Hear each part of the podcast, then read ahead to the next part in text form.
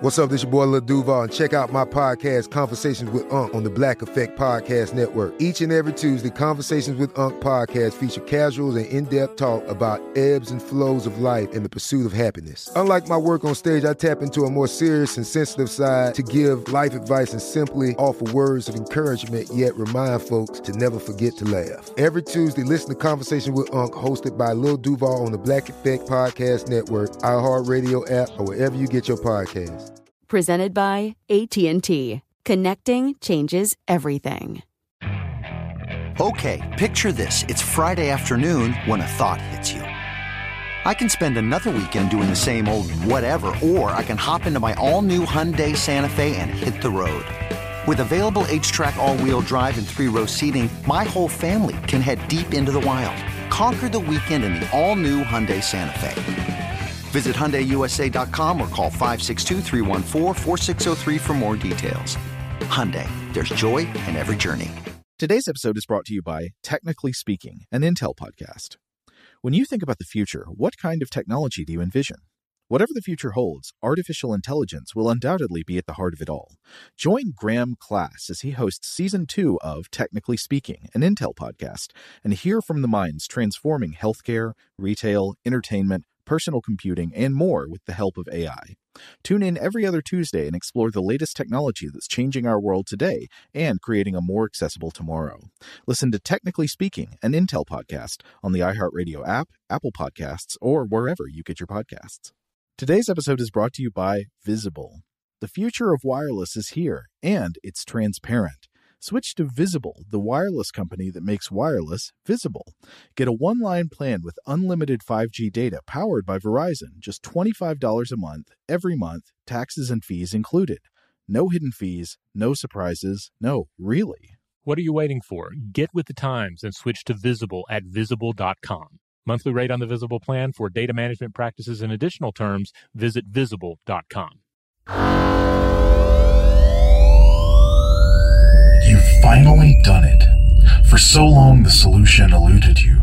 You explored every angle and pursued the answer in the waking world of mathematics and the fragmented landscape of dreams. But here it is the Serenian engine, a functional technological means of transporting humanity not only at greater speeds between planets, but to other stars. You fall to your knees before its golden splendor. You swipe through the air at your side and summon a holographic keypad. It's time to tell the corporation what you've achieved. But before you can initiate the command, the air shimmers with a strange energy. A flash of panic burns through you as you fear some unforeseen side effect of the engine's power. Reality parts and a glowing figure slips through the incision. It speaks to you in a voice like a whisper. Professor Daedala. What are you? I am a messenger from a future age, come to warn you. Impossible.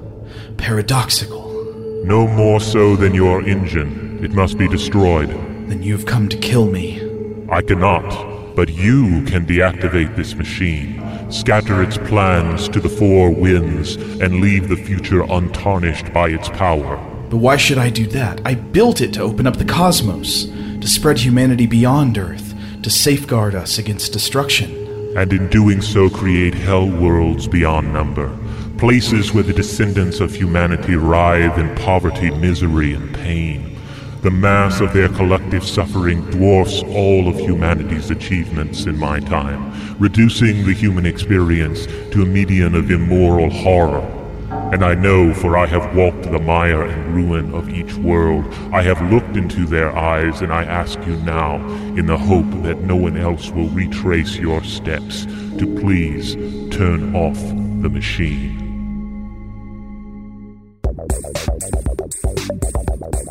Welcome to Stuff to Blow Your Mind, a production of iHeartRadio.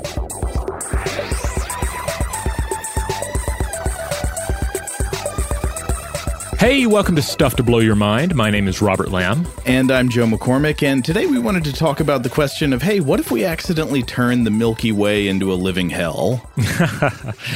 That's right. Uh, yeah, we're getting into this topic um, of astronomical suffering. And we, we tried to make sure the title had a spin of far future science fiction to it, and we decided to, to kick things off with a, a nice hefty slice of uh, original sci-fi uh, to you know to firmly ground the conversation because this is going to be a conversation that gets into a lot of uh, far future territory, speculative science fiction territory, but ultimately wrestling with some some real philosophical uh, considerations about the nature of humanity and and how we go about our decision making.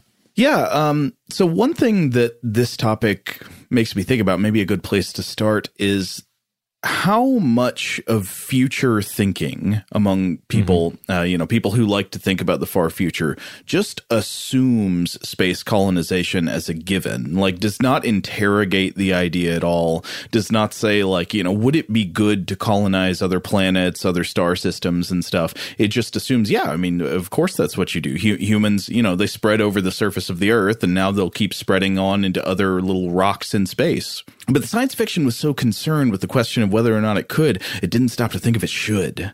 Yes, the the Ian Malcolm uh, uh, factor uh, often uh, uh, features into our conversations here because yeah, for for many, if not most of us, colonization of other worlds has kind of always seemed humanity's destiny. And, you know, part of it is simply the extrapolation of our terrestrial ideals and ambitions and just the, the sort of uh, flow of, of world history. Uh, we're just taking that and applying it to other worlds. Our species spread from continent to continent, finally overtaking every last, uh, you know, truly habitable island in the global ocean. And so we've long dreamt of voyaging off planet to whatever islands of life or potential life we might find or create in this cosmic ocean. Now, I know most of you consume science fiction, so we don't have to tell you how pervasive the dream happens to be. You know, Star Trek continues to stand as a towering, optimistic example of how this might play out. But we also see it in all manner of sci fi visions, you know, from the near future gritty world of something like The Expanse or Altered Carbon, uh, you know, to far reaching worlds like Dune, Star Wars, uh, the Culture series, and many, many, many more. I think Dune might be a good example for us to keep in mind throughout this episode, though, because while I don't recall in Dune there being much of a question about the general project of colonizing worlds other than than humanity's origin on Earth. Um, Dune at least does pre- present a vision of a planet that is both inhabited and completely crappy, just completely yeah. inhospitable in every way. Like we shouldn't be there, and yet we're there because we have to be. Now, in Dune, that's because of demand for a particular resource that's only generated on this planet. But you could imagine other scenarios where there could be a planet that's just really not hospitable to human life in any way, except we just have to be there, maybe because it is the only rock that we can stand on within reach. Yeah, and there's also that kind of uh, what Nietzschean quality to some of the worlds too, like because there's of course Arrakis, and then there's the the, the, the home world of the Sardaukar, the the um, you know the elite soldiers of the Empire, which is described as a quote unquote hell world. Uh, the idea yeah. that it's just so brutal there that it it creates these super soldiers, and of course, uh, Arrakis creates uh, their own elite. Um, uh, fighting force as well. Uh, so yeah, I think Dune is a great one to continually return to. The uh, I think the world that the Sardaukar troops come from is supposed to be sort of like the planet where uh, the Superman villain Doomsday comes from, right? Where he's oh, just yes. like made stronger and stronger by by being subjected to every form of punishment and suffering day in day out. Yes, yeah, exactly. And and that that idea uh, is covered in I think some other works as well. I know uh, Iain M. Banks in the Culture series has a has a species that shows up that is biologically immortal, and part of that is tied to the fact that it emerges from such a hostile and competitive uh, ecosystem uh, that like natural death was just never part of its of its uh, physiology. You know, I will say uh, there's another uh, science fiction book that I've talked about on the show before. I think I recommended it one year for summer reading that I, I really enjoyed, specifically because it asks a question along these lines. It's uh, Kim Stanley Robinson's novel Aurora, which is about a generation starship that has a colonization mission, um, you know, trying to go to another star system and, and colonize another habitable planet. But a, a big theme of that book is the question of just like how how special Earth might be and ways in which we we don't realize that leaving Earth is just abandoning everything that we depend upon and everything that makes life good. And so ultimately there is kind of a question in the book like well maybe should we should we actually have our sights set on other planets? Maybe there's something uh, inescapably perfect about Earth, and instead we should focus on making Earth as habitable as possible for as long as possible. Um, and and I remember I think reading some reviews of this book that criticized it essentially as being like pessimistic and a downer for for in some ways being characterized as anti space exploration, which I'm not sure the book exactly is, but it at least explores possibilities in that space, uh, which I which I think is fascinating and very worth considering. Yeah, I think the and, and you know actually uh, Christian and I recorded an episode years ago called "The Case Against Space" that went into some cases that could be made against uh, spending time and resources and, and money on uh, on space exploration. You know, uh, just to explore the other side. But but I think that one thing we get into here is the kind of like soft futurism that we sometimes uh, engage in, like without really thinking long and hard about the rigors of creating an, an off world colony, of say colonizing and terraforming Mars. You just kind of tuck it away in the back of your mind as like, oh, well, we have a plan B. And and and and in reality, we we don't really have a plan B. There is no Earth two. Um, we're talking about very um, inhospitable worlds, extreme environments, places that are uh, even the closest uh, uh, locations we could go to are far, far away. And, and we've touched on the, the, the, like the challenges of, of Mars on the show before, uh, but it, it's it's a danger to to just sort of categorize that casually in the back of your head as like a reason to not fully invest in the health of this planet. Yeah, totally. Uh, yeah, you don't want to be going around thinking like, well, we got a backup plan. Yeah. I mean, long term, we might, but that is in no way a guarantee. Yeah. But uh, but I do want to stress that you know, speaking for myself, I, I certainly still buy into this this future. I think it is an optimistic vision for the future for the most part. But like all all things considering the, the future, you know, we have to we have to have a balance of optimism and realism, and you have to entertain some of the uh, the worst case scenarios as well. Oh, totally. I mean, I want to be clear that in talking about this today, we're not trying to make the case that space colonization is bad. We're, just saying here are some questions to consider. Exactly. Yeah because I think a large part of this whole dream, this vision of expanding to other worlds, it's based in humanity's innate desire to explore and expand. It's our scientific zeal, uh, you know, and, and this is part of what makes humanity great, though it also leaches into our vanity and pride.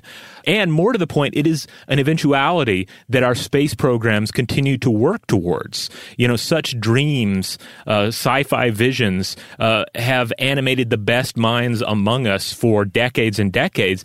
And it seems ultimately a question of, of when, not if, a human being will, for instance, ever stand on the surface of Mars. Well, I think another reason that the idea of space exploration is so popular among like optimistic future thinking people is like it seems like it is the half of adventure that is not uh, that is not antagonistic and violent. I mean, I would say adventure has two main components. One is like exploration and discovery, and the other is kind of this violent conquest thing. And you know, and we like the sense of adventure, but maybe we we want a, a way to have adventure that doesn't involve subjugation and violent conquest of whatever you find when you get somewhere. And so, uh, and so, space exploration seems like a, a perfect candidate for that kind of spirit of adventure, right? To fulfill that drive without doing something harmful. Maybe there there are these dead rocks out in the universe that we could adventure to and we could explore without having to make it into a, a struggle of conquest and war. Does that make sense? Yeah, absolutely. Yeah. Now, certainly, you know, there's sci-fi visions that that drag those elements in, and as we'll discuss, there are some. It's it's not that that uh, space colonization is a risk-free venture. Uh, it's not like there there are not things that we could potentially break while out there. But but yeah, it does seem an optimist. The idea of exploring Mars, uh, for the most part, seems far uh, less full of conflict and horror than, say, uh, you know, Europeans' history of exploring the New World. Right. Now, another huge angle to this, though, is uh, is that there is this idea that humanity must eventually leave Earth in order to survive long term in a dangerous universe and to thwart various existential risks. Stephen Hawking was an advocate of this line of thinking, among many others. Yeah, and I mean, it, Stephen Hawking is not wrong in saying this. I mean, there are risks to Earth, and uh, it, it, here's a, here's an analogy maybe for uh, for people who are trying to like plan their retirement savings or whatever. Is it good to put all of your retirement savings in the stock of one company? Mm-hmm any any investment manager whatever would tell you don't do that. You need to diversify your investments in order to make sure that you know your that your money is safe. Uh, you've got to invest in multiple different things because if something bad happens to one company and you're totally invested there you could lose everything. Some people i think look at uh, you know the planetary habitation of humans in the long term the same way. Catastrophic things can happen to planets. There there can be catastrophic changes to the biosphere of a planet planet. And so if you don't spread out to other planets over time, the risk just keeps accumulating more and more that something is going to happen that'll cause us to blink out of existence. Yeah, and, and we've discussed many of these uh, on the show before. You know, things such as uh, near Earth objects uh, potentially colliding um, uh, with the planet. Uh, also, things bound to human technology like climate change, nuclear war, and, and other various examples. Some some more uh, futuristic than others. but most given known potential existential risks you know, with them, there are there are certainly ways to attempt to safeguard against them, at least as far as as ones that are technologically within our limits of control. Uh, now, can we control ourselves? Arguably, yes, that's possible, even if it tends to not be the case a lot of the time in human affairs. Uh, can we track and mitigate incoming NEOs? Yeah, we're we're continuing to improve our capabilities in that department. But as we get into long term concerns about, say, the life of the sun, uh, we'd really need to be higher on the Kardashev scale to do anything about about it. And then there's the, also the issue of, of, outside context problems, uh, which is a which are problems that by nef- definition a civilization cannot anticipate, uh, as Iain M. Banks explained in the in his book Excession, uh, which is where the term was coined. Most civilizations encounter just a one outside context problem, and that is what does them in. Now, you might be thinking, well, wait a minute, what's an example of an outside context problem? I guess the definition of it would be that it's something that we're not really envisioning right now. But maybe the easiest example would be an encounter with a with a totally uh, incomprehensible alien species or something. Yeah, yeah, that that's that's the the big one, um, and certainly like one example that is often thrown out. I think Banks made this uh, uh, analogy as well. Is uh, if you are uh, one of the native peoples of say South America, and then Europeans show up on your shore in these in these ships with horses and all this technology. Um, it is not something they anticipated, and there were and there were other aspects of that problem that they they just could not anticipate, say the disease factor, and uh, and they ultimately, I mean, they. It's not that they were completely wiped out, but obviously that whole situation was was an apocalypse uh, for the peoples of the New World. But another thing we should emphasize again that you just mentioned a second ago is that, I mean, one thing we can be sure of, even if we don't encounter any outside context problems, is there's basically an expiration date for life on Earth that has nothing to do with like uh, stochastic events like uh, near Earth object impacts or something. It's just going to be the, the lifespan of the sun. Eventually, the mm-hmm. sun is going to swell. It's going to turn into a, a, a red giant and, and Earth will get too hot to live on. There, there will be no life here anymore. Yeah, and and a lot of times this can seem like ridiculous to worry about, right? Like, like come on, humanity, let's let's get through July uh, and right, not right, worry right. about the the long uh, term survival of the human race and what happens when uh, when the sun burns out of energy. I mean, we we think the the habitable Earth is already probably more than halfway through its lifespan. You know, Earth is about four and a half billion years old. Probably within, um, you know, it's hard to put an exact number on it, but I think something like four billion years from now, we can be be pretty sure that that Earth is just going to be done. Like that there will be no more life here at that point. It will just be too hot. Now, four billion years is a long time, right? You know that that was enough time to for single cells to evolve into humans who are capable of appreciating the RoboCop movies. You know, so like uh, it, it is a long time. It's not like something you need to worry about tomorrow. But at the same time, if you t- are trying to imagine the far future, something would have to happen if we wanted to go on beyond that point. Yeah, and I and I think that's reasonable, though. Also, of course, it, it is. We are talking about the far future. Um, so, in, in this episode, we thought we'd explore some of the moral arguments that are ultimately against the colonization of other worlds. The concern, again, to, to quote Ian Malcolm, is not can we do it, but should we do it? What would the moral cost be uh, to a true Terran diaspora if we were to expand beyond the Earth? What would it cost us, and would it be worth it? Uh, what are some of the philosophical concerns here? Well, maybe we should take a quick break, and then when we come back, we can talk about them. Shout out to Astepro for sponsoring this episode and providing us with free samples. Rob, as the uh, the local host with allergies here, they sent you some of their nasal spray to treat your allergies. What was your experience like? Yeah, that's right. I always wrestle with the pollen a bit when it rolls in during the spring. So they sent me the little uh, nasal spray. I tried out the product, and yeah, it sure did help me get on top of my symptoms for the day. And it's so fast acting, uh, it was already kicking in before I left the house. Astepro is a first of its kind nasal allergy spray. It's the fastest 24 hour over the counter allergy spray. It starts working in 30 minutes, while other allergy sprays take hours. Astepro is the first and only 24 hour steroid free allergy spray.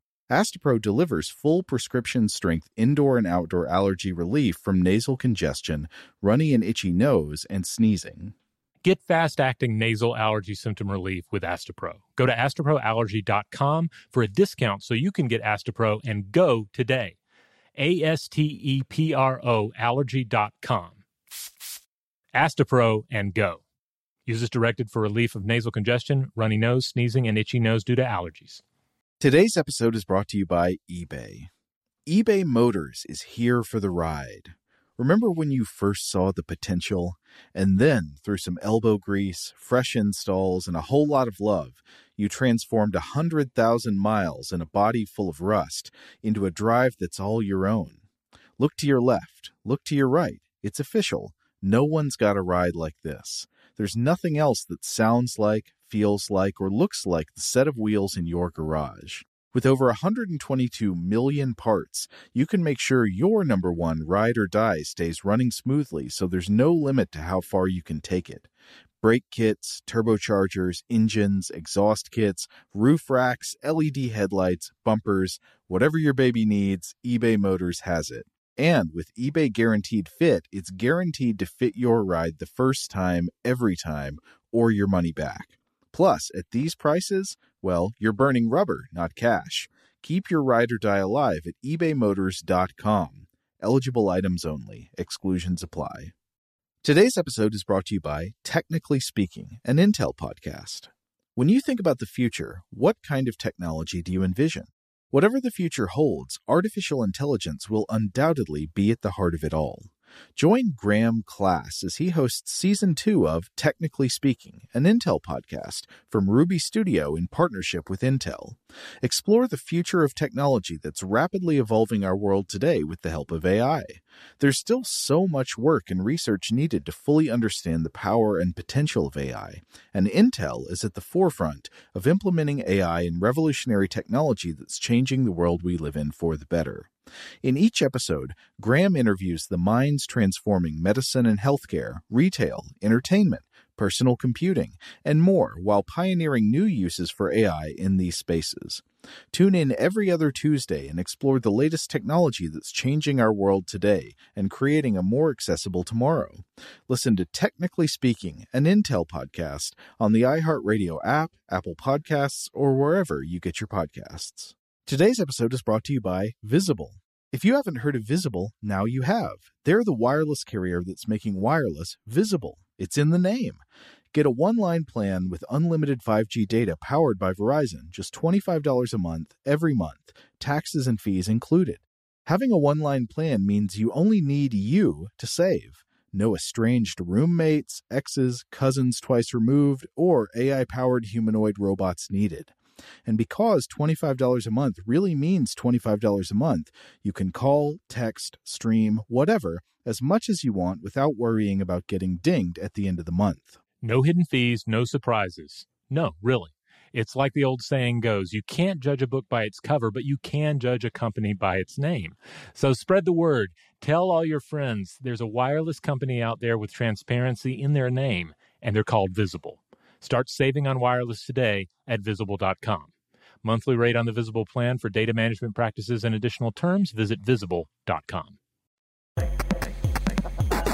All right, we're back. So, one of the key factors in this entire discussion it has to do with the morality of human existence and, and what you might think of as sort of the median human condition.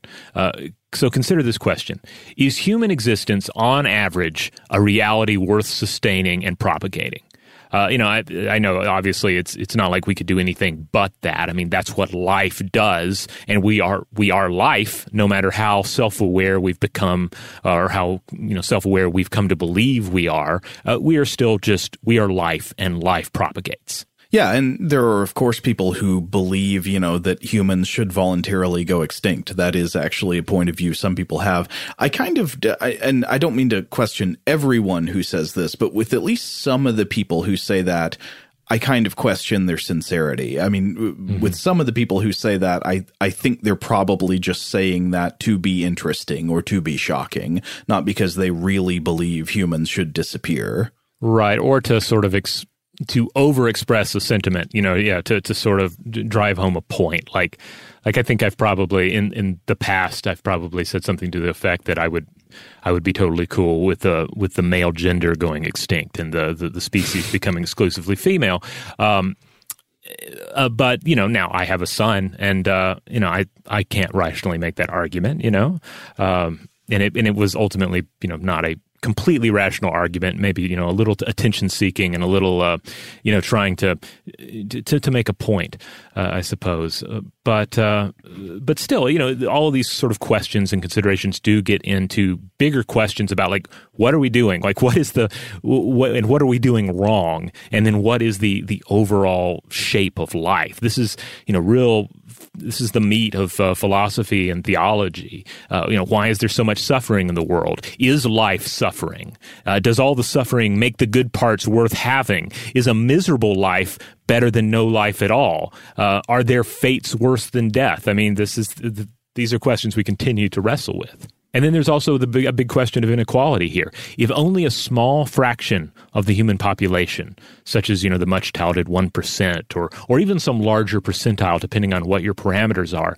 if only this small fraction of the population has access to true comfort, health, happiness, or whatever your gauge happens to be, then what does that say about the overall health of the system? If the popular idea of, of, what it is to be human is, say, the lifestyle one sees in a popular television show, be it Friends or the Kardashians or even like Seinfeld, you know, nice sizable apartment and all. Uh, then, then how do we square uh, how out of proportion these visions are with our reality or sort of the standard reality on Earth? And likewise, we might wonder which ideal we're envisioning uh, to be installed in an off world colony? What are we spreading to other worlds beyond basic human presence and just sort of the staked flag of empire? Or perhaps ideally, we envision that such off world realities would encompass just a vast array of emotional states, uh, you know, and that things would even out. Tomorrow will be like today, and the arc of the moral universe, you know, will, will bend towards justice and so forth. So at this point, I want to I want to turn to this this subject of astronomical suffering. Uh, and this comes from a paper by uh, Marko uh, Kovic. Uh, not to be confused with Takeshi Kovacs, uh, which we, we referenced earlier. This is uh, K O V I C with the uh, the last part having a, ch uh, pronunciation like in chocolate.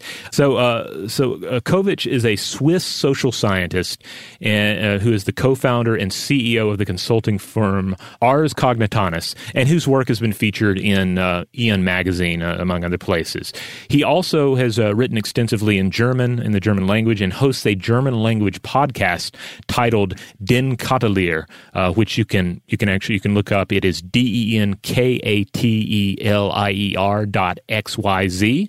So if you were a German speaker, uh, check that out. It's uh, I I would check it out if my German were not just the most basic level ever. Uh, so you wanted to do this topic today because you you read an article by Kovic, right? Yeah, it published in um, it's an open science framework publication titled "Risks of Space Colonization." Okay. You can access the, the full paper online, and, and I urge everyone to do so because it's a thought provoking read and it really puts the whole enterprise of off world colonies under philosophical scrutiny. Not to say that he doesn't touch on ideas that I think are already out there in the uh, in the zeitgeist and in the you know the science fiction consideration of the future, uh, but but it's really a, a great write up. We're not going to go through everything uh, Kovic discusses here because he certainly discusses the risks and rewards of space colonization, including the notion that the acceleration of space colonization uh, capability would just increase the existential risks coming at us, like all the technological ways that we could potentially destroy ourselves or make life worse uh, on the planet. That uh, being able to to move at great speeds, to have orbital you know supremacy, that these things would just uh, create more ways for us to hurt ourselves. I mean, I feel like we're doing a bad enough job already at avoiding uh, species level risks. Yeah, yeah, but when you consider potential technologies like you know rods from God, the idea that you know you wouldn't even need um, uh, explosives if you had orbital supremacy, if you had enough just mass up there in orbit that you could drop down, things like that. It's the ultimate high ground. Yeah, exactly. Uh, and he also discusses contact with microbial extraterrestrial extraterrestrial life, uh, which we've discussed on the show before, secession and independence, reactionary colonies, intercolonial conflict, which is another topic we've definitely uh, produced episodes on, uh, and much, much more. But I wanted to focus in on some of the other ideas he outlines here, such as the risk of moral catastrophes. Quote, massively undesirable outcomes of engaging in space colonization, but without any intent for or complacency towards doing harm. And the, the first of these that he brings up is the astronomical populations ethics conundrum. And to better understand that, we have to first consider what is known as the repugnant conclusion. Yeah, so um, if if we got any uh, moral philosophy nerds out there, you will recognize this immediately. The idea of the repugnant conclusion is uh, it's a very popular question in the the domain of population ethics, this sub branch of ethics about how to know what's the right thing to do when considering the creation and and maintenance of populations of people. Uh, so the repugnant conclusion is also known as the mere addition problem, and it was famously articulated by the British philosopher Derek Parfit in his 1984 book Reasons and Persons. As often understood today, the repugnant conclusion takes the form of a paradox about our intuitions on population ethics. Uh, and there are a lot of ways of expressing or illustrating this paradox, but to make it as simple and as clear as I can, the repugnant conclusion is a statement like this, uh, and this is a quote for, from Derek Parfit. Quote, for any possible population of at least 10 billion people, all with very high quality of life, there must be some much larger imaginable population whose existence, if other things are equal, would be better, even though its members have lives that are barely worth living. So that, that, that sounds very counterintuitive, right? Like there's some number we don't know exactly what it is. Uh, maybe maybe you know 10 trillion people who might have all completely miserable lives, but it would be better for all those people to exist than for some smaller number of people to exist, all having good lives. Now, how on earth could you arrive at that conclusion? Well, Let's illustrate with an example. Um, and of course, I'm, I'm, slightly oversimplifying here because this arises in a discussion alongside another complicated issue known as the non identity problem. And uh, with respect to the repugnant conclusion, Parfit himself uses an argument with more steps and bar graphs and stuff representing hypothetical human groups and qualities of life. I'm just going to try to get to the heart of it in, in a simple and clear way. L- let's say you're put in a weird experiment by a godlike consortium of Kardashev 3 level alien scientists who are so technologically powerful that they can make realities come in and out of being at will and they uh, they give you two options. They give you the option to make one of two scenarios a reality. Robert, will you take this test? Yes, let's do it. Okay, so scenario one. You get to exist, but I do not get to exist. Imagine again, not really me. You don't know me. I'm just some hypothetical other person yet to be born in your existence, you have a pretty nice life. You you get really good food, you have a nice house, you get to hang out with friends and family, you have free time, get to exercise and experience nature, you get to read interesting books and pursue creative work. It's pretty great, but I don't exist at all. Now here's scenario 2. Both you and I get to exist you keep everything you had in the previous scenario. You get good material conditions, good relationships and social life, interesting creative projects to explore, etc. Nothing at all changes for you. I, on the other hand, have a less exciting existence. I have a few social relationships, but I only get to talk to people through a glass barrier. And I live in a kind of dank concrete building that's always dimly lit and a little bit too cold. And I get enough food to eat, but it's not very exciting. It's basically just like microwave frozen fish sticks and tater tots and a vitamin supplement to keep me more or less healthy. I can still sort of pursue my interests in my spare time, but I don't have a lot of spare time after all of my my shifts at the uh, Hollywood Acid Factory. now, which scenario would you pick? Oh, this is hard because with the first one, you, you kind of had me like, okay, uh, this sounds fine. All you know, my life and my connections and the things I'm invested in, those exist, and you don't exist, and so like, there's you know, you don't really have a dog in the hunt, right? You don't have any skin in the, you literally do not have skin in the game. But then scenario two makes things a lot more difficult because it's like, now it's, it's kind of this question of, do you get to exist in this kind of, in this, you know, this more miserable state, uh, or not like quite miserable. I don't know, depending how you, you frame it. But yeah, it's like then I feel like I am imposing on you if I say you can't exist. Right. Uh, uh, so just imagine all of that is true. But if you asked me, I would say, well, of course I want to exist. I don't want to not exist. Mm-hmm. Yeah, and I, I am, do not feel it is my place to decide that someone should not exist, you know, due to the, the quality of, of their life in in this case. You know, I mean, this is uh, scenario two puts me in a very tough place. Yeah, and I think most people's intuition when confronted with this problem is that it would be unfair to pick scenario one. Mm-hmm. Even though my existence in scenario two is not ideal, you'd assume that if you asked me, I would still rather exist than not exist, right? So scenario two in this context is, by most people's intuition, a better world. It's a more preferable world. If you had the option, scenario two would be the better one to bring about. And it's really hard to argue with that reasoning. In order to argue with that reasoning, you'd have to say that you have the power unilaterally to say that other people shouldn't be able to exist and live lives that they might not rate as perfect, but still would want to have. But this opens up a very dangerous logic because it means it's possible to increase the desirability of a world just by adding to the number of sentient minds that want to keep existing in it. Again, mm-hmm. this is why it's known as the mere addition problem. That you can create scenarios where it's better to have a world with more minds in it, as long as those minds would say that they want to exist, even if the average quality of human life is drastically reduced. So, like, if you took the average quality of my existence and your existence together in scenario two, then it would be lower than the average of your existence alone in scenario one.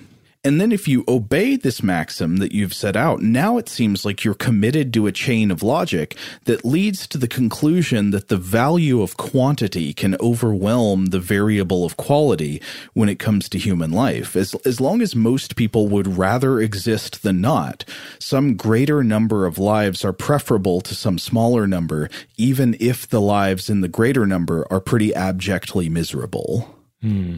Now, I think we should note that this logic would not apply to lives that are so miserable that people would say themselves that they would truly rather cease to exist. Uh, you could think of some kind of like torture, like hell world or something, you know, like if hell existed, right. it would just be better for that to not exist. Yeah, this is the, the the option we're talking about here is more in line with uh, to bring in a, another great science fiction example, uh, the Martian colonies in Total Recall, where most people have it pretty horrible there, uh, uh-huh. you know, or at least it's a rough existence. But they would still fight to survive. Yeah, yeah, and they they get into how like the the early like the settlers were just basically living in caves. You know, it was just this this mm-hmm. brutal primitive existence, and yet at the same time, like they you know they're they're not in just constant torture.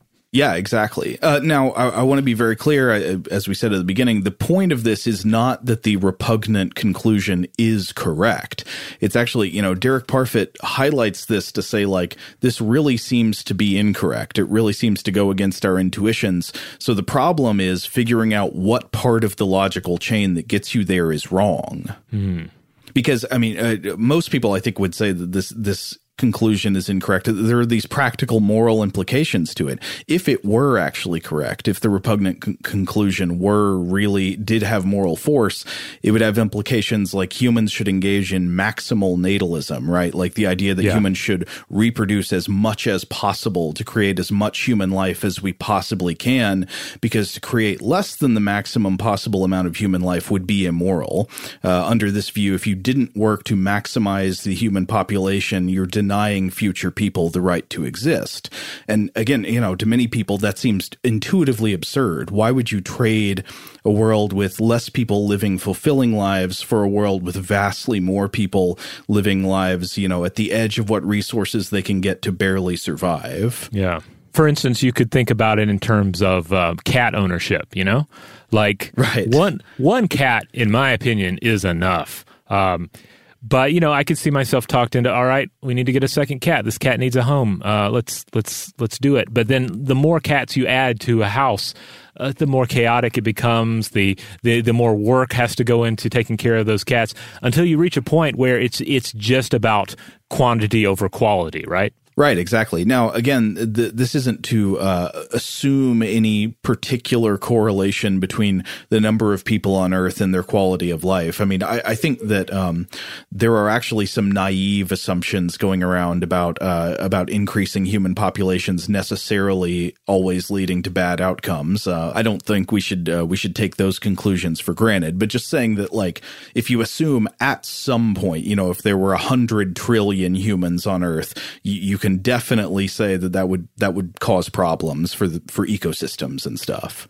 Right, right. And and also just before anybody writes me, if you have multiple cats in your home, I am not judging you. I am just saying that multiple cats uh, does not feel right for me personally uh, in my personal household. But uh, yeah, I know plenty of people with lots of cats, and they seem quite happy with the uh, situation. but but even they, I think, would probably admit that there is there is some threshold Right. to cat ownership. Right. Even if you're you're you're a sort of like cat maximalist in a practical sense, you're not really because you're not trying to get 500 cats in your house. You yeah, because that's when uh, yeah that's when law enforcement uh, gets involved. Hopefully, Right. Um, but then, okay, so so on the, on the one hand, you're thinking like, no, that that can't be right. But then compare it again to our other intuitions that got us there in the first place. Even if you wish the quality of your life were much better, most people would prefer existing over not existing. Even people who are in pain, who lack the things that we desire, we would mostly prefer to be able to exist rather than not exist. And so it would certainly be wrong of us to decide on other people's behalf that their lives are not worth living, right? Yeah, yeah, I think there's a there's a strong argument for that. Um, you know, we, we do get it. We are getting into. I know that there are all sorts of lights going off in people's heads about varying, uh, you know, issues, but but but still, I think that is a, for the most part, a rational argument. Well, at least it, it's it feels that way. It doesn't Right. necessarily mean it's right. So this is a paradox. We've got. It seems like we must choose between two conclusions that both feel morally wrong. Hmm. So, what are the ways of resolving this paradox? Uh, so, the conclusion is widely considered unacceptable. Parfit himself, again, he articulates this, but not to say that the repugnant conclusion is correct. He brings it up to say, like, this is obviously wrong. We have to figure out why this isn't the case. And uh, other philosophers have tried to find ways to avoid the conclusion by like questioning some of the premises or introducing other considerations. So, for example, you could argue that maximizing the average quality of human life is the ideal. So, so not like the number of people, but you just want to make the average human life quality as high as possible. But under this model, you'd run into problems. For instance, you could improve the world by killing everyone except the happiest person in it, and then it would have the, the maximum maximum average happiness. Uh, then again, you could you could go back against that and say, well, surely killing everyone else would decrease this person's quality of life. Uh, but you can imagine like weird sci-fi hypotheticals to get around this. Maybe, for example, uh, that the best possible world is the one with just one maximally satisfied person living in a simulation of real life, where the wind howls around the you know wasteland bunker that houses the that person's real body. yeah, that that reminds me of a there was a Zoom meeting that I attended this morning. It was like a like a, a like a dad's meeting that was aligned with the, the school where where my son goes, and we were all asked to rate our current level of happiness from a one to a ten, like one being like just I just just absolute misery, I guess, and ten being like awesome. And most of us put in uh, sevens. I found I put I myself put in a seven. There was like a seven point two. Someone had a seven point seven.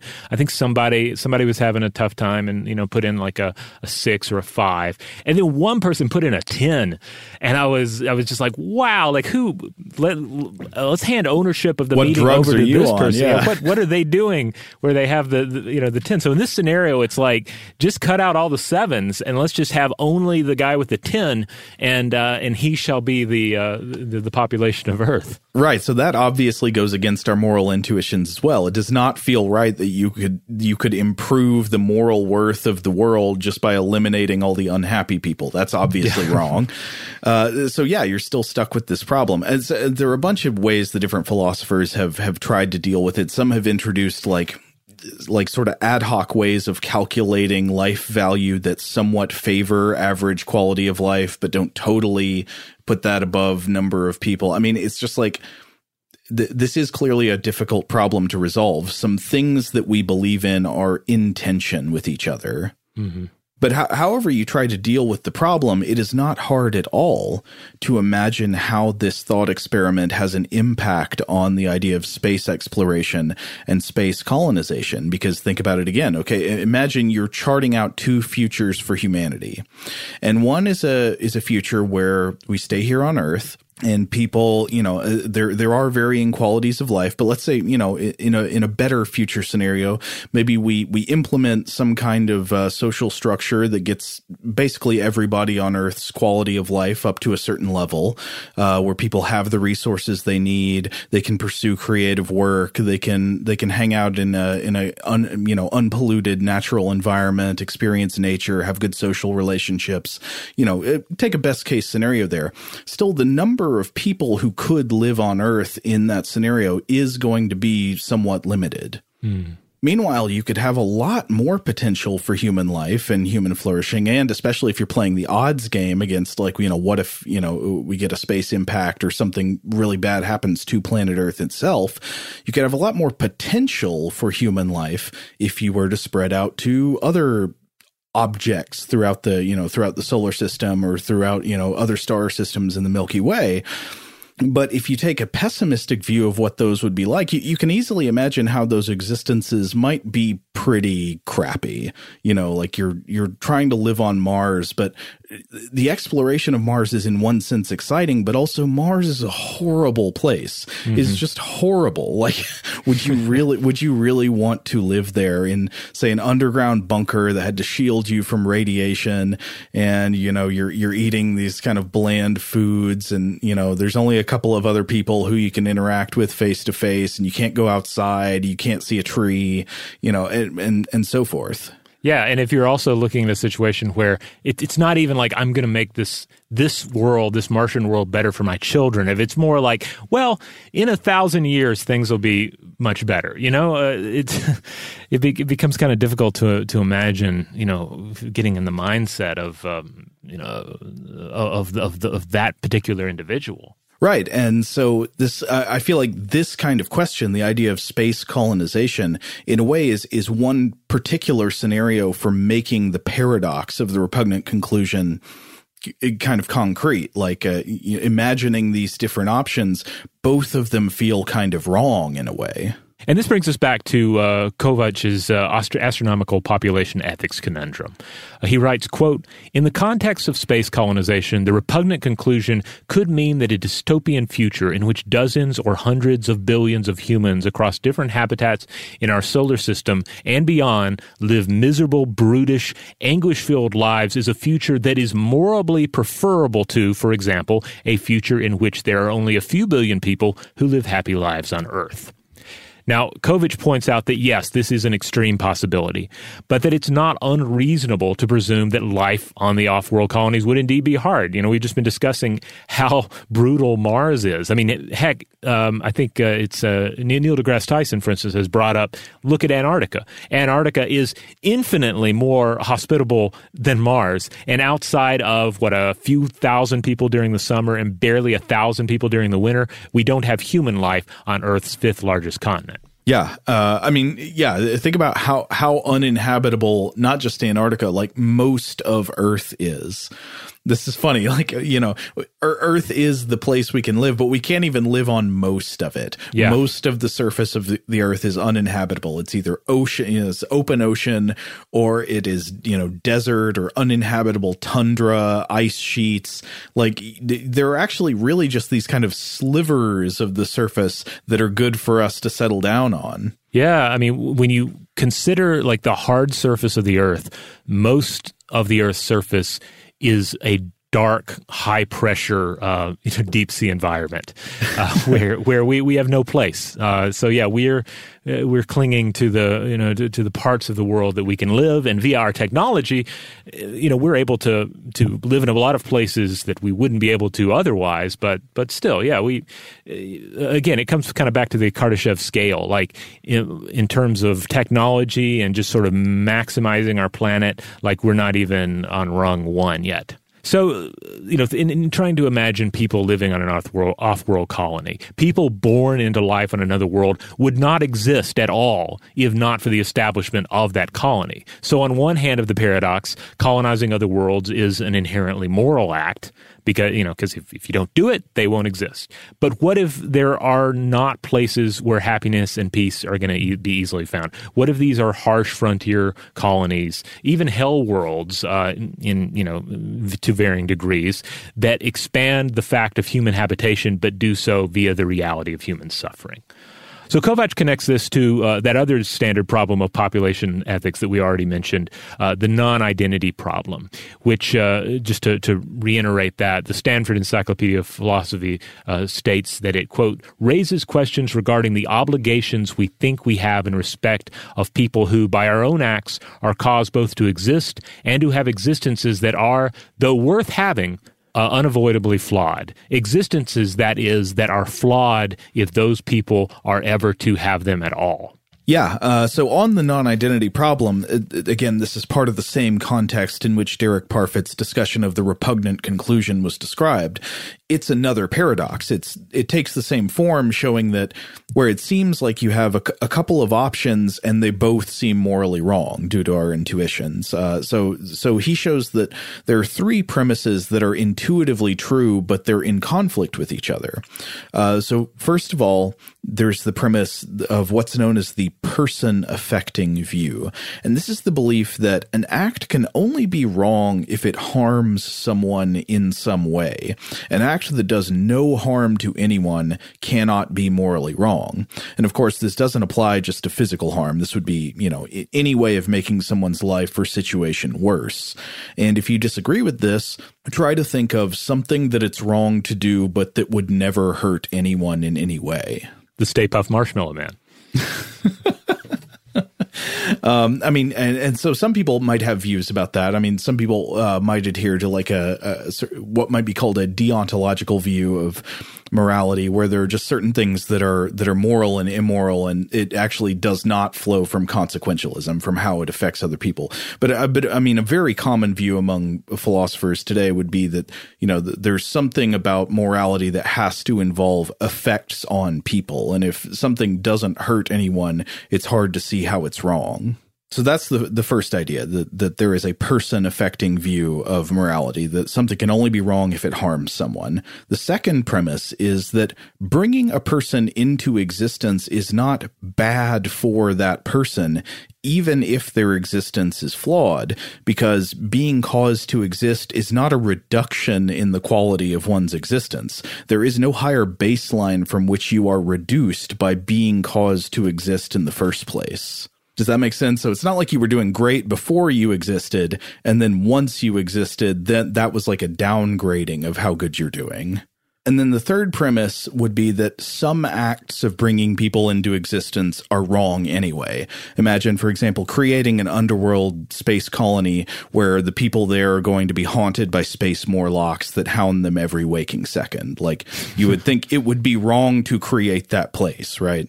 Uh, yes. Uh, uh, yes. I mean, I'm, try- I'm trying to env- envision all the ways that you know we can reach the space Morlocks and change them, and, and you know bring space Morlocks and human colonists together. But uh, but it does sound pretty daunting.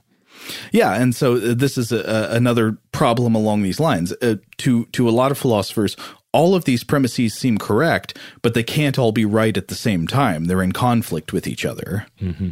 So Kovic weighs in on this. He says in the case of our dystopian space colonization thought experiment, however, the horrible future is not actually bad for anyone. If it weren't for our dystopian space colonization activities, all those billions of people beyond Earth who live miserable lives barely worth living would not exist at all. From the point of view of those future people, then, their miserable lives are still preferable to the alternative, which is not having come into existence at all. The fact that they were brought into their miserable existence was therefore not morally bad for them. And, and this basically is the second premise I mentioned right. a, uh, a, minute ago that it's not bringing someone into existence can't be bad for them because it does not constitute a downgrading or reduction in their quality of life. They didn't have a baseline to start from. Yeah.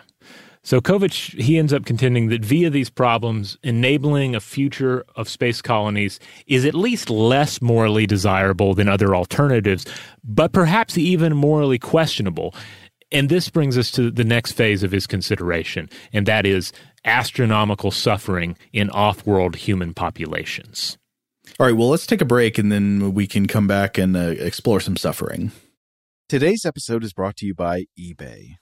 eBay Motors is here for the ride. Remember when you first saw the potential? And then, through some elbow grease, fresh installs, and a whole lot of love, you transformed a 100,000 miles and a body full of rust into a drive that's all your own. Look to your left, look to your right. It's official. No one's got a ride like this. There's nothing else that sounds like, feels like, or looks like the set of wheels in your garage. With over 122 million parts, you can make sure your number one ride or die stays running smoothly so there's no limit to how far you can take it. Brake kits, turbochargers, engines, exhaust kits, roof racks, LED headlights, bumpers, whatever your baby needs, eBay Motors has it. And with eBay Guaranteed Fit, it's guaranteed to fit your ride the first time, every time, or your money back. Plus, at these prices, well, you're burning rubber, not cash. Keep your ride or die alive at ebaymotors.com. Eligible items only, exclusions apply. Today's episode is brought to you by Technically Speaking, an Intel podcast. When you think about the future, what kind of technology do you envision? Whatever the future holds, artificial intelligence will undoubtedly be at the heart of it all. Join Graham Class as he hosts season two of Technically Speaking, an Intel podcast from Ruby Studio in partnership with Intel. Explore the future of technology that's rapidly evolving our world today with the help of AI. There's still so much work and research needed to fully understand the power and potential of AI, and Intel is at the forefront of implementing AI in revolutionary technology that's changing the world we live in for the better. In each episode, Graham interviews the minds transforming medicine and healthcare, retail, entertainment, personal computing, and more while pioneering new uses for AI in these spaces. Tune in every other Tuesday and explore the latest technology that's changing our world today and creating a more accessible tomorrow. Listen to Technically Speaking, an Intel podcast on the iHeartRadio app, Apple Podcasts, or wherever you get your podcasts. Today's episode is brought to you by Visible. If you haven't heard of Visible, now you have. They're the wireless carrier that's making wireless visible. It's in the name. Get a one line plan with unlimited 5G data powered by Verizon, just $25 a month, every month, taxes and fees included. Having a one line plan means you only need you to save. No estranged roommates, exes, cousins twice removed, or AI powered humanoid robots needed.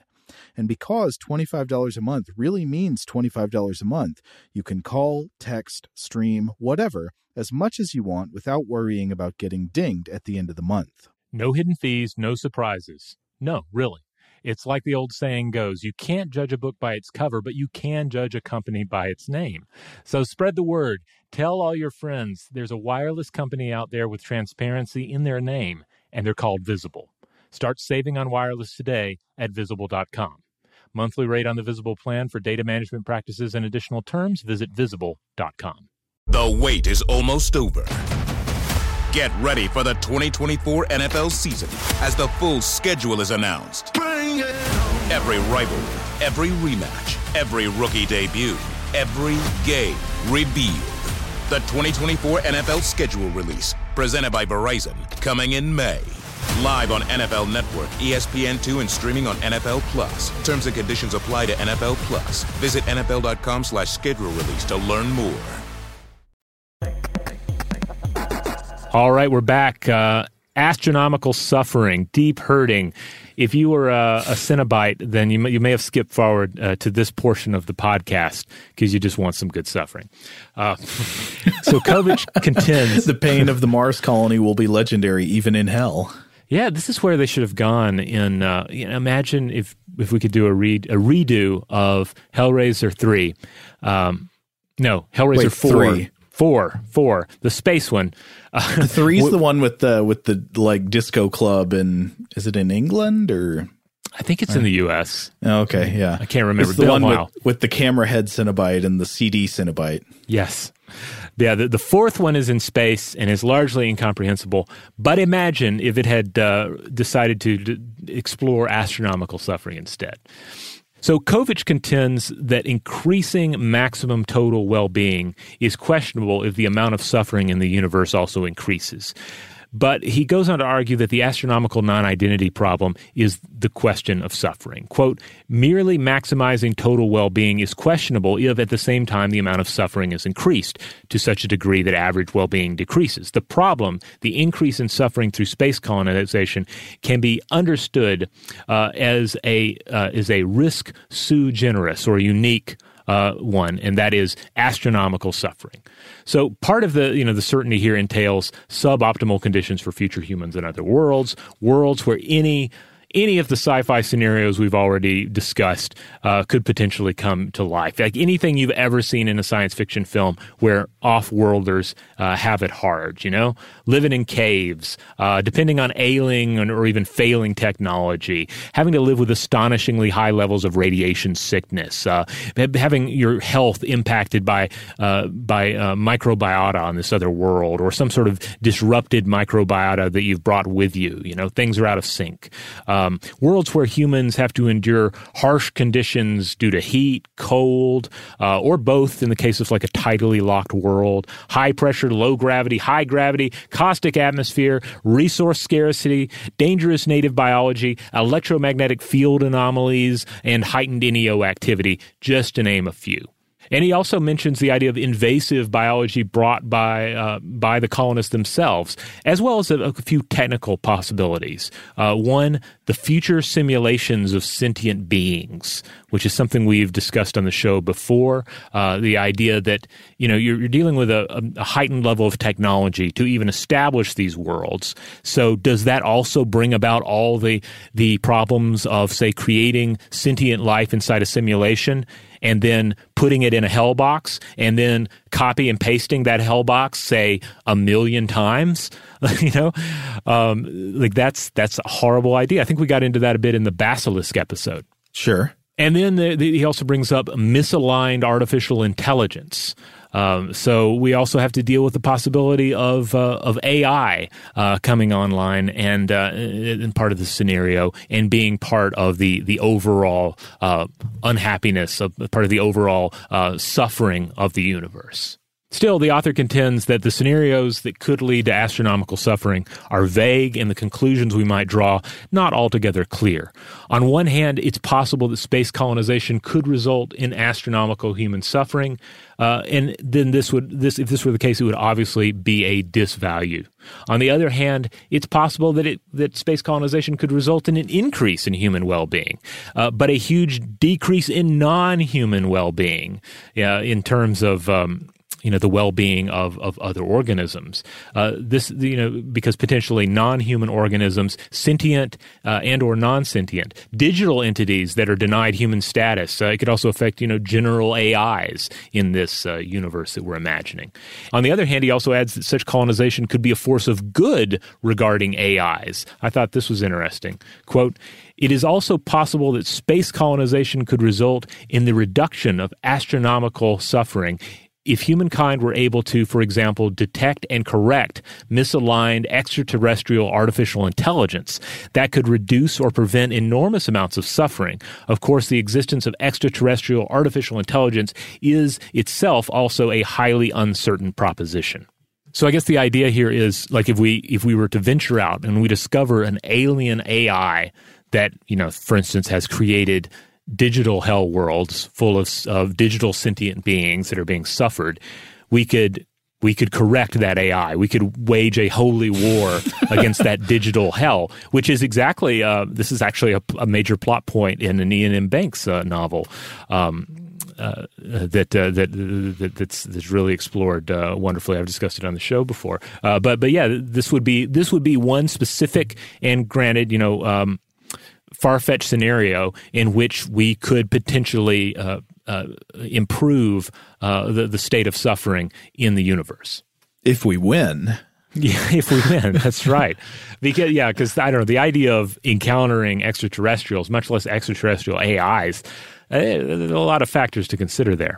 Or what if we're the bad guys and we win? The, then, then of course, well, I guess he acknowledges it could go both ways, right? Yeah, yeah. I mean, we could. The other side of it is, yeah, is we we we sort of fulfill what has largely been the human nature of exploration, and we encounter the other civilization and bring misery and horror to it. So he contends that there are so many unknowns that to avoid such colonization would ultimately be uh, it would be it would be Pascal's wager all over again, right? Uh, the idea that Pascal's wager essentially we've discussed it in more depth in the show before, but essentially boiling down to well, should I believe in God or not believe in God? To be on the safe side, I'll just go ahead and believe in Him just in case. Now, Pascal's wager, I think uh, people who have boned up on their philosophy might notice that there are a lot of hidden assumptions in Pascal's yes.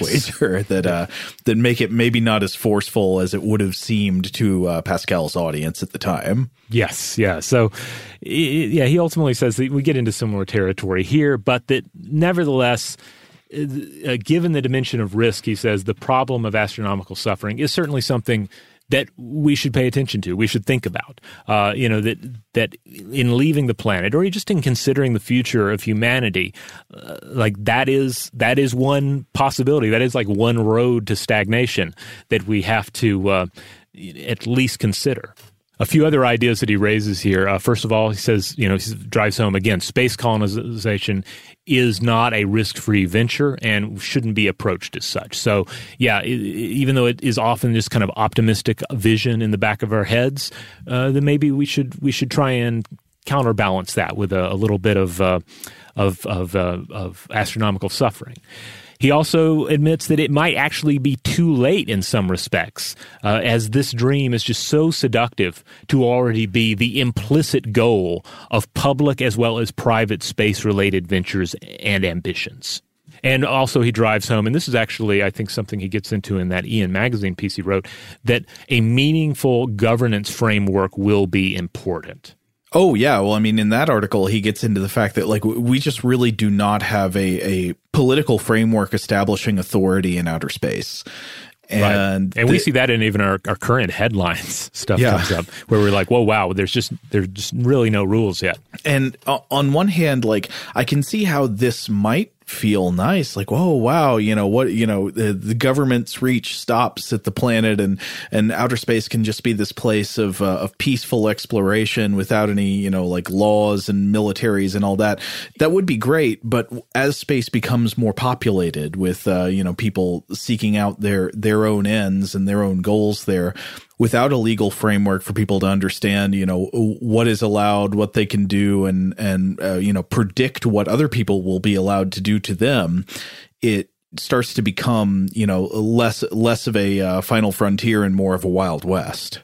Absolutely. Um, this is how Kovic uh, rounds it all out. Quote, the overview of risks and the outline of a potential approach to crafting governance presented in this article are preliminary at best. Both issues, uh, the identification of colonization related risks and the work on colonization related governance, require more scholarly attention uh, before we can uh, begin addressing them in practice. That attention, theoretical though it may seem, is warranted. Space colonization is humankind's best bet for long term survival. And today, before large scale space colonization efforts are underway, we still have the capacity to develop the philosophical and practical guardrails uh, that make the worst outcomes of space colonization less likely.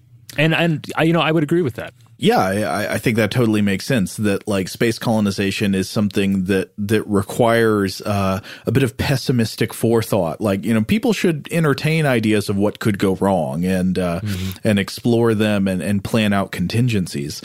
Um, especially you know like people who aren't doing space exploration themselves because you, you might think that there there are some cognitive and, and group cognitive biases probably at work in organizations that are personally involved in space exploration and the exploitation of resources in space.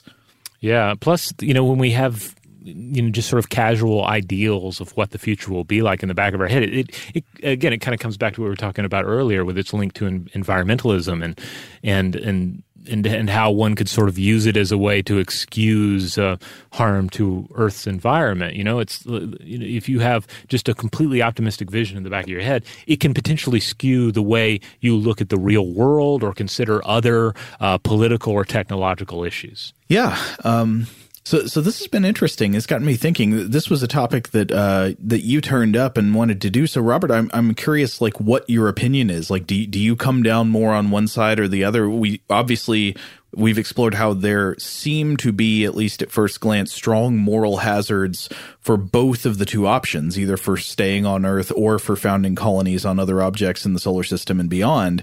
Do you lean one way or the other?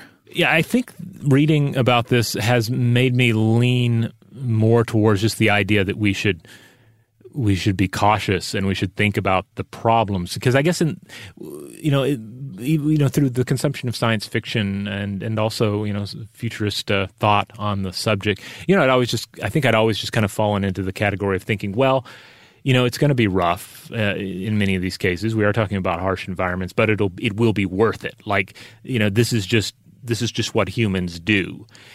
Uh, without really stopping to to ask, well, you know, why is that the case, and does it have to be that hard, uh, you know, or or what should we potentially consider to mitigate uh, the the suffering uh, on these other worlds, like these various sci-fi visions, and not so much the really pessimistic and nihilistic ones, but the more middle of the road ones. Like, does it have to be that way? Could it be more? Could it be more Star Trek? You know. Could mm-hmm. you lean into Star Trek more as uh, again coming back to the, the, the more utopian vision of the future? And and this is something that I feel like we may have a false sense that we have explored these problems more than we actually have in the practical space because mm-hmm. we now have lots of astronauts who have devoted their lives to getting into and spending time in space. You know, we have astronauts that walked on the moon, we have astronauts that trained to go to the International Space Station, and they all do it voluntarily. Like they want to go there. They're not being forced, uh, despite all of the deprivations that they experience and, and all of the, you know, potential potentially negative health effects and so forth that come along with these experiences.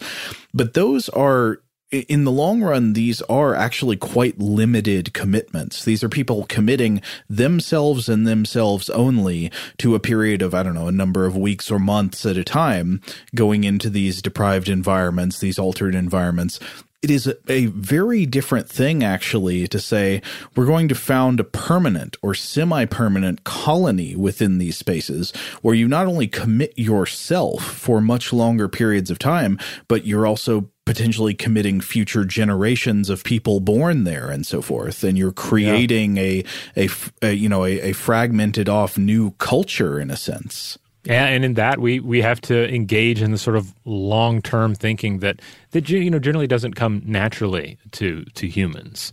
Uh, that we have to to work very hard at. You know, I also have to say this will probably uh, factor into how I read uh, future science science fiction treatments of off world colonies. You know. Mm-hmm. And, and and like I say, some of these concerns I think have already been reflected to varying degrees in scientific uh, science fictional creations. So um, you know, it's not like uh, you know I'm saying that this is going to to change other uh, artists' visions in all cases, uh, but it is additional um, food for thought. In the meantime, if you would like to check out other episodes of Stuff to Blow Your Mind, uh, well, previously I would have directed you to the mothership, uh, to stufftoblowyourmind.com, but the mothership crashed, and now we only have uh, the off-world colony of our um, our iHeart uh, listing for the podcast. If you go to stufftoblowyourmind.com, it will send you over to there. But we have we have colonies in other places as well because you can ultimately find stuff to blow your mind wherever you get your podcasts. And wherever that happens to be, make sure you rate, review, and subscribe. Uh, those are the ways you can uh, support those little off-world digital colonies, and in doing so, uh, uh, support Stuff to Blow Your Mind itself. Huge thanks, as always, to our excellent audio producer, Seth Nicholas Johnson. If you would like to get in touch with us with feedback on this episode or any other, to suggest a topic for the future, or just to say hi, you can email us at contact at stufftoblowyourmind.com.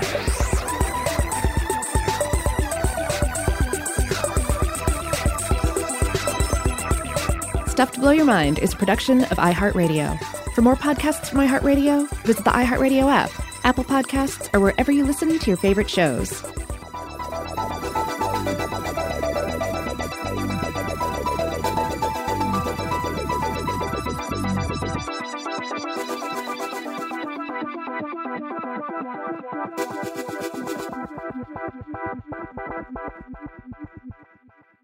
Today's episode is brought to you by Visible. The future of wireless is here, and it's transparent. Switch to Visible, the wireless company that makes wireless visible. Get a one line plan with unlimited 5G data powered by Verizon, just $25 a month, every month, taxes and fees included. No hidden fees, no surprises, no, really. What are you waiting for? Get with the times and switch to Visible at visible.com. Monthly rate on the Visible plan for data management practices and additional terms, visit visible.com. This is Malcolm Gladwell from Revisionist History. eBay Motors is here for the ride. With some elbow grease, fresh installs, and a whole lot of love, you transformed 100,000 miles and a body full of rust into a drive that's all your own. Brake kits, LED headlights, whatever you need, eBay Motors has it. And with eBay Guaranteed Fit, it's guaranteed to fit your ride the first time, every time, or your money back. Plus, at these prices, you're burning rubber, not cash. Keep your ride or die alive at ebaymotors.com. Eligible items only, exclusions apply. The wait is almost over. Get ready for the 2024 NFL season as the full schedule is announced. Every rivalry, every rematch, every rookie debut, every game revealed. The 2024 NFL schedule release, presented by Verizon, coming in May. Live on NFL Network, ESPN2, and streaming on NFL Plus. Terms and conditions apply to NFL Plus. Visit NFL.com slash schedule release to learn more. This is Amy Brown from Four Things with Amy Brown. Today, healthier is happening at CVS Health in more ways than you've ever seen. It's wellness destinations for seniors, including select locations with Oak Street Health and CVS Pharmacy. It's doctors, nurses, pharmacists, and everyone in between offering quality care and support virtually in person and on the phone. It's in home evaluations through Signify Health and meeting mental health needs through Aetna. And those are just a few of the ways that healthier is happening. To see more, visit cvshealth.com slash healthier happens together. CVS Pharmacy, Oak Street Health, CVS Specialty, Signify Health, and Aetna are part of CVS Health. Eligibility and services vary by location and individual.